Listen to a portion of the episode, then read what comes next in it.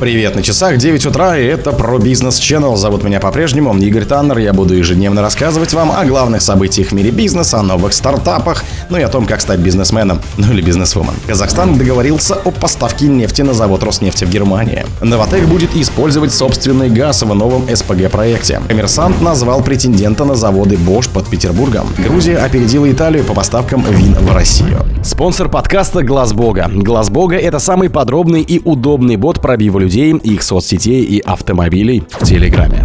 Казахстанская национальная нефтегазовая компания «Казмунайгаз» или КМГ 20 июня подписала договор о ежемесячных поставках до конца 2023 года 100 тысяч тонн нефти на нефтеперерабатывающий завод в немецком городе Шведт, 54,17% которого принадлежат дочке Роснефти Роснефть Дойчланд. Об этом сообщила пресс-служба КМГ.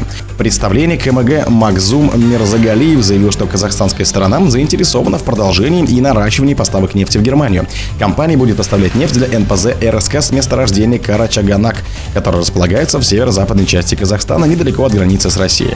Нефть будет транспортироваться через территорию России, а дальше по дружбе Транснефти. Объем поставок в Германию в 2023 году составит не менее 890 тысяч тонн. Немецкая сторона высказала заинтересованность в увеличении объемов поставок казахстанской нефти, в том числе и из других казахстанских нефтяных компаний, утверждает пресс-служба КМГ. По данным КМГ, в 2022 году правительство Германии обратилось к Казахстану с просьбой поставить нефть по нефтепроводу «Дружба» на НПЗ РСК.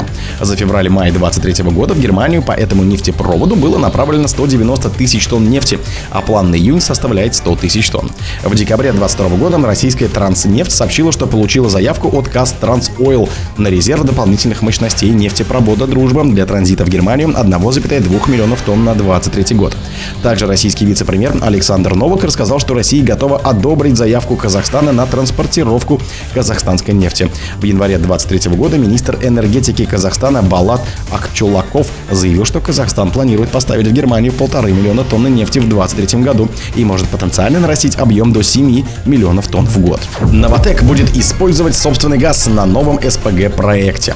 На новом проекте Новатека по производству жиженного природного газа, он же СПГ, в Мурманской области, состоящем из трех линий мощностью 6,8 миллионов тонн каждая, о котором стало известно в конце мая, будет использоваться газ самой компании, а не «Газпрома». Об этом крупнейший совладелец и предправление «Новатека» Леонид Михельсон заявил на брифинге в рамках Петербургского международного экономического форума, передает корреспондент.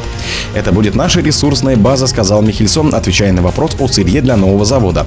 По его словам, «Новатеку», который в 2022 году увеличил добычу на 2,75% до 82,1 миллиарда кубических метров газа, хватит запасов газа, чтобы продолжать поставки на российский рынок, а дополнительные объемы за счет новых месторождений на юге Кадыганского полуострова направляет на сжижение на Мурманском СПГ. А мы по существующей сырьевой базе можем поддержать полку добычи до 40-го года без учета гыданских месторождений. Поэтому можем поднять добычу на необходимые для Мурманского СПГ объемы. Через 5-7 лет подключим новые месторождения. При этом полка по поставкам на внутренний рынок России останется прежней, пояснил он. По словам главы «Новатека», на одну линию сжижения на Мурманском СПГ необходимо 11 миллиардов кубических метров в год. На все три линии около 30 миллиардов кубометров. Предполагается, что первая линия завода заработает в 2027 году. Коммерсант назвал претендента на заводы Bosch под Петербургом. Bosch ведет переговоры с рядом компаний о продаже своих двух заводов по производству бытовой техники в поселке Стрельно под Санкт-Петербургом, сообщает Коммерсант со ссылкой на источник в правительстве. В августе прошлого года издание оценивало их стоимость в 3,8-4,4 миллиарда рублей. Со слов собеседника, на рынке электроники немецкая компания в начале 2023 года начала внутренний тендер и определила возможных претендентов. В их числе были китайский Hisense и Медиа, а также турецкий инвестор. По данным газеты, выиграла Hisense, которая развивает совместные проекты с Bosch по всему миру. Компания предложила наиболее удобные условия обработки выкупа, если Bosch захочет вернуться, пишет издание. В чем они заключаются, не уточняется. Hisense выпускает телевизоры, холодильники, стиральные машины и другую технику под собственным брендом, а также Горенье, Роншен и другие. Собеседник коммерсанта рассказал, что компания уже приобрела активы Bosch. Однако в БСХ бытовые приборы уточнили, что фабрики еще не проданы, и компания рассматривает различные варианты в соответствии с требованием законодательства. Bosch в марте 2022 года остановила производство на российских предприятиях на фоне сообщения о том, что продукция компании могла использоваться в негражданских целях, писал Bloomberg. Грузия опередила Италию по поставкам вин в Россию. По итогам минувших января по май Грузия вышла на первое место по поставкам тихих вин в Россию, опередив Италию. Об этом пишет газета «Коммерсант» со ссылкой на данные таможни. За текущий год Россия импортировала в Грузию 24,15 миллионов литров тихих вин, а из Италии 23,36 миллионов литров. В процентном выражении импорт из таких стран вырос на 63 и 31% соответственно. Выросли поставки вина и из других стран, например, из Испании на 25%, из Франции на 23%, из Португалии на 69%. В целом доля Грузии в российском импорте вина составляет 19,1%, следом идет Италия с 18,5%. Торговые сети занимают 3 из первых 5 мест по импорту вина. Так, в январе-мае текущего года X5 Group, она же пятерочка и перекресток, увеличила ввоз на 24%. Структура ритейл-импорт, он же Магнит, на 94%. А входящие в одну группу сетями Красно-Белая и Бристоль, Бристоль Ритейл Логистикс, на 109% год к году.